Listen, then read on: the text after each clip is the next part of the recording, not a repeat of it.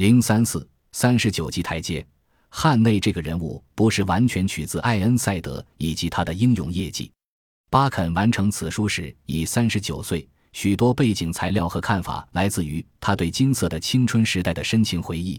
温布于盖勒维山监禁，垂钓于肯尼特河畔，在牧羊人屋内度过的良宵，一次次的政治会议，这些都是巴肯自己亲身的体验。三十九级台阶，一九一五年里的一段描述，就是他对自己青春年华的缅怀。春天，一个壮丽的黄昏，一座座山冈轮廓鲜明，宛如一块块切割而成的紫荆，空气中弥散着泥塘根茎的怪味儿，然而清新如同海洋的气息。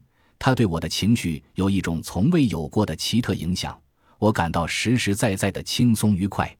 我似乎是一个在假日外出踏青的小男孩，而不是一名被警方追捕的已度过二十七个春秋的男子。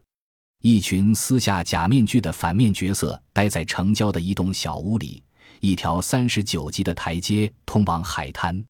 这场景完全取自于布罗德斯泰尔斯的一幢房子。一九一四年夏天。巴肯正是在那儿休养。这幢房子有一条相似的台阶，在三十九级台阶中，汉内阻止有关英国舰队部署的绝密文件落入德国人手中。为此，他得到了官方的认可，开始像巴肯那样出入于上层社会。在绿色斗篷一九一六里，汉内阻止德国军队利用伊斯兰教徒的狂热情绪。在斯坦德法斯特先生一九一九中，汉内把自己伪装成和平主义者，从而摸清了一名以开明知识分子的面貌出现在英国进行特务活动的德国高级间谍的底细。在三名人质一九二四里，他和曾在绿色斗篷中出现过的桑迪阿巴斯诺斯一起与国际罪犯展开搏斗。十一年以后，文学上的表述。当汉内由于为国家做出了杰出贡献而被授予爵士称号时，他又卷入了一次名为“洋岛”的探险活动。在“杨岛”中出现了一个勾起他对南非往事回忆的人物。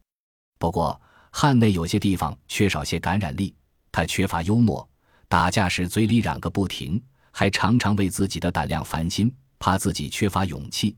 有一次，他甚至称自己为狡猾的懦夫。不过到头来，他从未真的害怕过。他不会支配人，但在执行秘密任务过程中能战胜不利因素，因为他具有百折不挠的精神。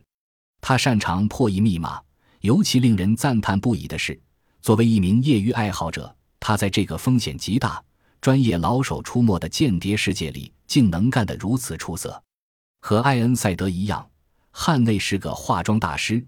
在一些反映宗教道德思想的小说里，他以牛奶工、修路工、汽车司机和旅游者等各种面貌出现；在其他小说里，又扮作电影制片商和士兵。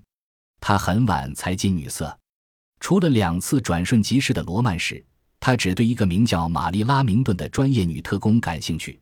最后，他同这个完全虚构的人物喜结良缘。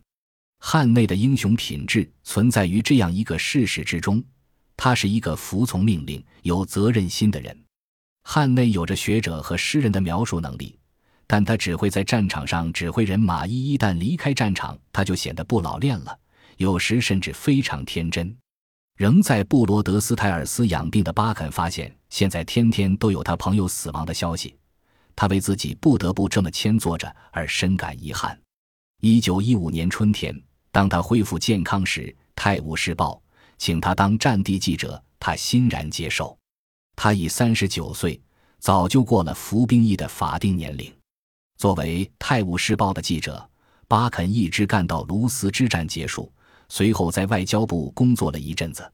一九一六年，他被委任为军事情报部官员。这一年，陆军部和外交部都给他下达了不少任务。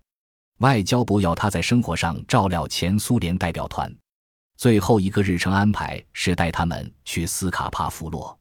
他在情报部的官衔是少校，直接受查特里斯将军的指挥。